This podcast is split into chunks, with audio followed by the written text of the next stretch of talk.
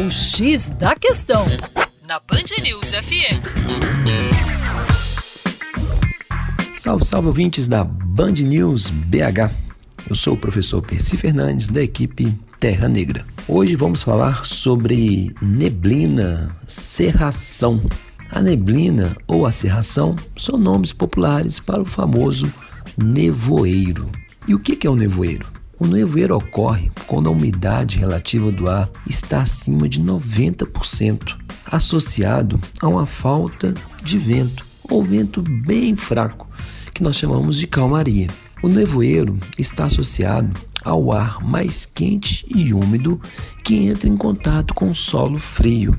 O resfriamento do ar, devido à transferência de calor para o solo, faz com que o vapor se transforme em pequenas gotículas. Trata-se do processo de condensação. E o vapor se transforma em pequenas gotículas que ficam suspensas bem próximo da superfície. No popular, é como se fosse uma nuvem grudadinha no chão.